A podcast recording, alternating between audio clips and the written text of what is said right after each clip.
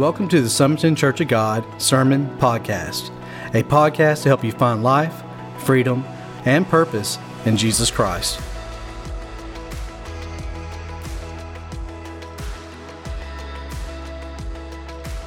Your season of waiting is coming to an end, and your planting is about to turn into harvesting. And as you enter into this new season, you need a fresh anointing from the Holy Spirit.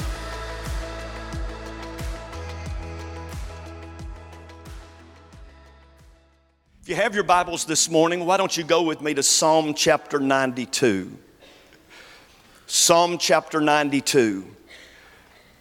And really, I'm going to focus on just one passage of Scripture today. That's a little bit unusual for me. Now, that doesn't mean we won't look at a few other passages of Scripture, but the main focus of the message today is going to come from Psalm chapter 92, verse 10, where the psalmist says, I shall be anointed with fresh oil. I want everybody in the room here today to read that out loud with me. Come on, let's say it. I shall be anointed with fresh oil. That's Psalm chapter 92, verse 10. Now, now Psalm chapter 92 is a very unique psalm. And the reason why it's unique is because Psalm 92 does not begin with verse 1. Psalm 92 begins with a caption that's just above verse 1. If you have your Bibles today, you can even look above where it says Psalm 92, and you'll find these words or something similar to it that says, A psalm to be sung on the Sabbath. Do you see that in your Bible? Should be a little caption or a heading on most Bibles in Psalm 92 it says that this is a psalm that is to be sung on the Sabbath. Now, surely everyone here this morning knows that the Psalms, the book of Psalms, are actually a book of songs. It's a book of poetry. It is songs that the people of God would sing. And most of these Psalms would be sung all through the week, seven days a week. They would sing them in the morning and they would sing them in the evening. They would sing them in the morning to remind them of the faithful, unchanging, unconditional love of God. And then they would sing them in the evening to remind them of the faithfulness of God. But this psalm, the Bible says that this psalm is different from other psalms because this is not a psalm that you sing throughout the week. He said this is a psalm that is to be set apart to be sung on the Sabbath. Now we know that in the Old Testament, the Sabbath day would have been Saturday, would have been the seventh day. The seventh day is the last day of the week. Now we we celebrate the Sabbath now on the first day of the week. On Sunday we celebrate the Sabbath as we begin our week. And actually a Sabbath could be any day that you are taking rest in God. But, but we many times refer to Sunday as our Sabbath, but in Scripture, the Sabbath was on Saturday. In Scripture, the Sabbath was the seventh day. So that the Sabbath meant that this is the end of one week. This is the end of a seven day period of time. But even though we are standing at the end of one week, we are looking forward to a new week that is just ahead of us. A week is a set season of time. And so what you could say is is that this psalm that was to be sung on the Sabbath is that at an end of a set season of time they would sing this psalm to the Lord as they are coming to the end of one season of their life and transitioning into another season of their life. They would sing this psalm. And a part of this psalm was, I shall be anointed with fresh oil. So at the beginning or at the end of one week, And before the beginning of another week, they would sing, I shall be anointed with fresh oil. At the end of one set season of time, they would sing, I shall be anointed with oil as this season ends and a new season approaches. I need a new anointing on my life. And that's where you and I are today. As I said, we're not just at the end of another year, we're at the end of a decade. We are at the end of a set period of time, a set season of time, and now we are about to enter into a new season. Now, let me just say something about the anointing that was on your life in your previous season. It doesn't mean that the old anointing was a bad anointing. It just simply means that that anointing was for that season of your life. But now you're going into a new season. Now you're going into a new decade. And so now you need a fresh anointing for the new season that you are about to go into. I wonder if there's anybody here this morning that would say, Pastor, I need a fresh anointing for this new season that God has for my life. Not that the old anointing was bad, not that the old anointing was not effective. It was just the anointing for my old assignment. But now I have a new assignment. Now I have a new appointment. Now there is a new season approaching my life. And for this new assignment and for this new appointment, I need a new anointment. I need a fresh anointing of the Holy Spirit. And may I say that the Holy Spirit of God is ready to pour out His anointing upon every individual in this room here today who will submit submit and humble themselves before God and say, God, as I go into this new season of my life, I cannot make it without you. I cannot make it without your power. I cannot make it without your wisdom. I cannot make it without your ability, God. I need a fresh anointing for this new season that I'm about to step into. Is there anybody ready for God to do something new and fresh in your life this morning? Morning. Amen. I mean, just look at the word fresh. He said, I shall be anointed with fresh oil. Well, where does fresh oil come from? Fresh oil comes from newly harvested olives. And he's speaking here about the olive oil. And all through Scripture, the oil is symbolic of the person and the work of the Holy Spirit in our lives. Whether it be at salvation or whether it be when He baptizes us with Holy Ghost power. The Holy Spirit, the anointing of the Holy Spirit, many times is symbolized by the pouring out upon someone of oil. But notice, it's not just any oil that he says that I'm being anointed with here. He said, I'm not going to be anointed with the oil from last year's harvest. And he said, I'm not going to be anointed with, with, with oil from olives that, that, that you've canned and put away for, for a rainy day. No, he said that I shall be anointed with fresh oil. And fresh oil, as I said, comes from freshly harvested olives, which tells me that there had been a season of planting, and there had been a season of fertilizing, and there had been a season of watering, and there had been a season of working the soil, and there had been a season of, uh, of, of, of waiting. But now that season of planting, and that season of watering, and that season of weeding and that season of toiling and that season of waiting is over. Now the harvest has come in, he says, and I'm going to be anointed with fresh oil. For some of you, 2019 or even the last decade may have seemed to you like it was a, a season in your life about planting, a season in your life about watering what you had planted and caring for what you had planted and, and tilling the soil soil and keeping the weeds out. And it's been a season of waiting, but I believe the Holy Ghost sent me here this morning to tell somebody that your season of waiting is coming to an end and your planting is about to turn into harvesting.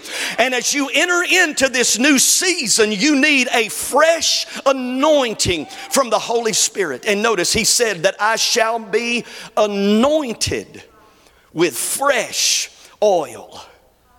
Now, that word anointed, what does it mean? It's really very simple. The word anointing just simply means to rub or to smear. And that's what they would do, especially in the Old Testament. Anytime someone was stepping into, as a result of the call of God on their life, if they were stepping into the office of a priest, of a prophet, or a king, then God would have people designated to rub or to smear oil on them. Not that there was any power in the people who were doing it necessarily, even though they were appointed by God to do it.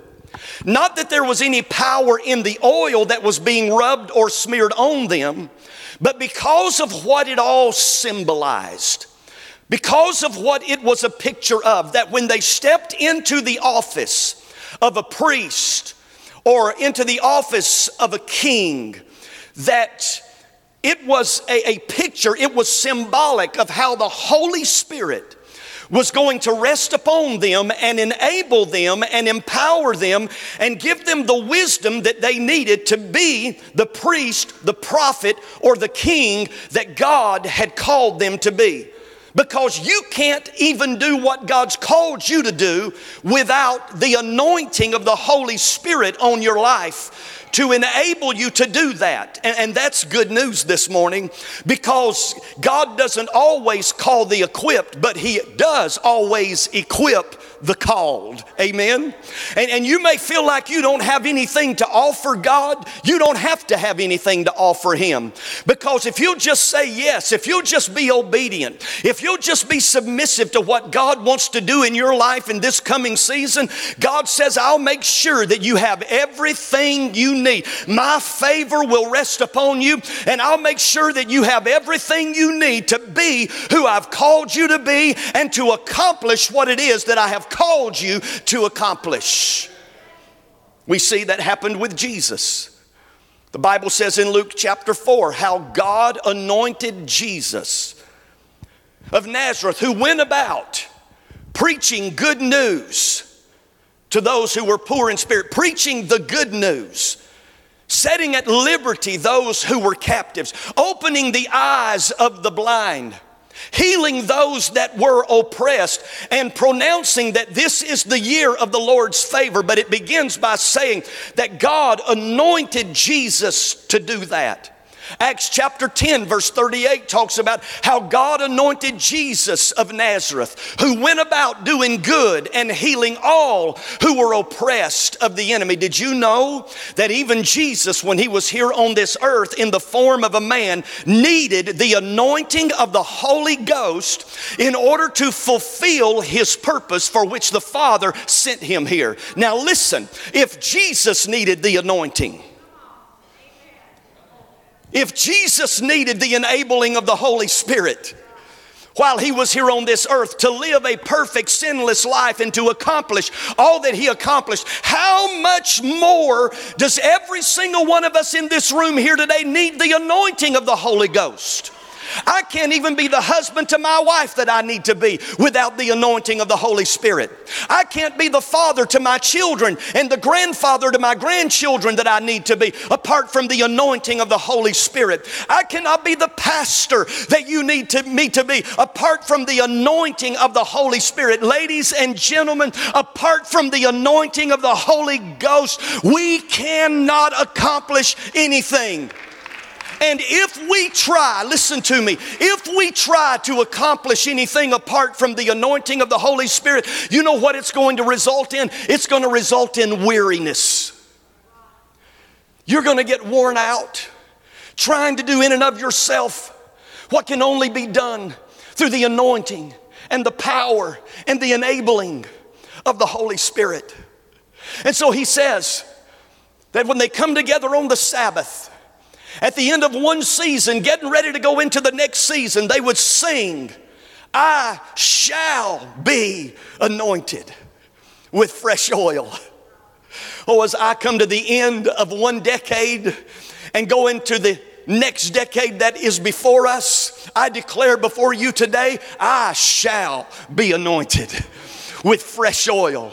Every time I step up here to speak to you, I'm going to make sure that it's fresh bread, fresh manna from heaven that's going to help and enable you to live your life the way that God has called us to live it. But notice this it says, I shall be anointed with fresh oil. And the word anointing means to rub or to smear. Now, I know sometimes when we think about the anointing, we think about what we see at church. When somebody comes forward and we take a little bottle and we put a little on our finger and we rub it on somebody's forehead and we anoint them. That ain't the way they did it in Scripture. The way that they would do it in Scripture is they would have a vessel similar to this, even bigger than this. And they would fill that puppy up with oil. And it wasn't a little dabble, do you? But what would happen is the prophet, the priest, or the king that was about to be anointed, he would get in a position of submission and humility. And he would bow his head before the Lord in submission to the will and accepting the call of God on their life. And then those that God had ordained to anoint them would come and pour the oil over their heads. Now, let me ask you this morning what if I did that? What if I told every one of you today, when I anoint you, I'm going to pour a whole bottle of oil? We wouldn't have nearly as many people come forward for prayer today to be anointed. But I mean, they would pour it out. This, this is why David would say, in Psalm chapter 23, he said, You anoint my head with oil, my cup runs over. Because you see, when they would make the oil, they would always make more than they needed, which was in essence saying that there is plenty of oil, that the supply of oil is unlimited. Is anybody hearing me here this morning? Hear me, there is enough anointing to go around for everybody here this morning and then some. There's not a shortage of the anointing. Amen. There is an abundance of oil. There is an abundance of the anointing that is available to each and every one of us in this room here today. Matter of fact, when God sent Samuel to anoint the next king of Israel, he sent him to Jesse's house. Jesse had several sons, of which David was only one. And David was the youngest of all of Jesse's sons. And when Samuel so showed up and saw the oldest son of Jesse, he thought to himself, man, this has got to be the guy right here. Look at him. He's so tall, he's so dark, he's so handsome. Look how well he's built. He's strong, man. People will look to him, people will have confidence in him, people will know this guy can protect us. And, and God spoke to Samuel said, Nope, that's not him. Because you see, when we pick folks, we look at people a, a different way than God does. God says that man looks at the external, but God says, I look at the heart. I look at the heart of an individual. And he passed over every son of Jesse until there was no sons left. And he said, Do you have any more? And he said, Yes. He said, There's one, the youngest, but he's out there in the pasture tending sheep. He said, Well, bring him in. And when they brought him in, look at what he said. He said, This is the one, anoint him.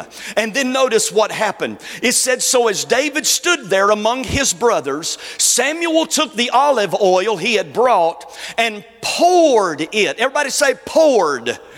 He didn't just get a little drop and put it on his head. No, he poured the oil on David's head, and the Spirit of the Lord came mightily upon him from that day on. I want you to see this. They would pour the oil out because they wanted the person who was being anointed to know there's plenty of oil, there's plenty of enabling, there's plenty, there's, there's an unlimited supply of God's power, an unlimited supply of God's wisdom, an unlimited supply of everything that you need. A matter of fact, the psalmist said it like this in Psalm 133, verses 1 through 3.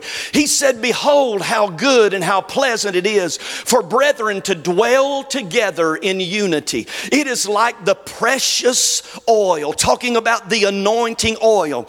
He said, It's like the precious oil upon the head, running down on the beard, the beard of Aaron. Aaron would have been the high priest. And they're talking about when Aaron was anointed to step into that role for which God had called him. Notice, he said they poured so much oil on him that it ran down his head, down his beard, and down the edge of his garments. Now, I want you to get a picture of that because they pour it over his head it flows down his head.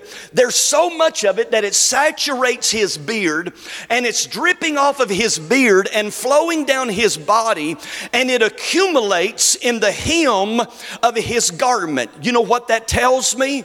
That tells me that the anointing of God is not always the greatest at the highest point in your life, but it's when you're at the lowest point of your life that you sense most the anointing of the Holy Ghost. That's why Paul said about the grace of God. He said that when you experience the grace of God, he said that when you are weak, that's when God is at his best. That's when God is at his strongest. And he said that it would accumulate in the hem of the garment. Somebody needs to know that even when you hit tough times in this next decade, that even when you hit the lowest times of your life, it is then that the anointing of God can show up and help you get through things that you never thought you would be able to get through. Somebody help me preach in this house this morning. We need the Holy Ghost anointing in our lives. Amen. He goes on and says it like this He said, It's like the dew of Hermon descending upon the mountains of Zion. And the picture that he's trying to give us here is that after the winter snow has come and it's beginning to melt in the spring, he said that that, that snow, it melts and the water begins to flow down the mountain. And he said it dumps into the Sea of Galilee, but it doesn't stay there because then the Sea of Galilee pushes it into the Jordan River. And then the Jordan River carries carries that dew all the way down to the Dead Sea. And do you know what the Dead Sea is? It is the lowest point on earth. And did you know that there is a chemical in the Dead Sea? I've been there, I've gotten in the Dead Sea. It's true. You cannot put somebody under the water and keep them there. You let them go, boing, they just bounce right back up. You can float, you don't have to hold your breath. It's some kind of a chemical, salty chemical in the, in the Dead Sea that, that even though you get pushed down, they can't keep you down. And I think about the anointing of God and how the enemy tries to push you down and how the enemy tries to knock you down. But when the anointing of God is on your life, you know what happens? You just keep bouncing right back up. You just keep getting right back up. Amen. How many of you could use that kind of anointing in your life as we go into this next season that no matter what the enemy does, he won't be able to stop you? You push somebody. We, we, we got out there trying to baptize some folks just for fun in the Dead Sea. It takes all your strength pretty much to just get them under that water. The anointing of God. It, it reminds me of, of what the psalmist continues to say here in Psalm chapter 92.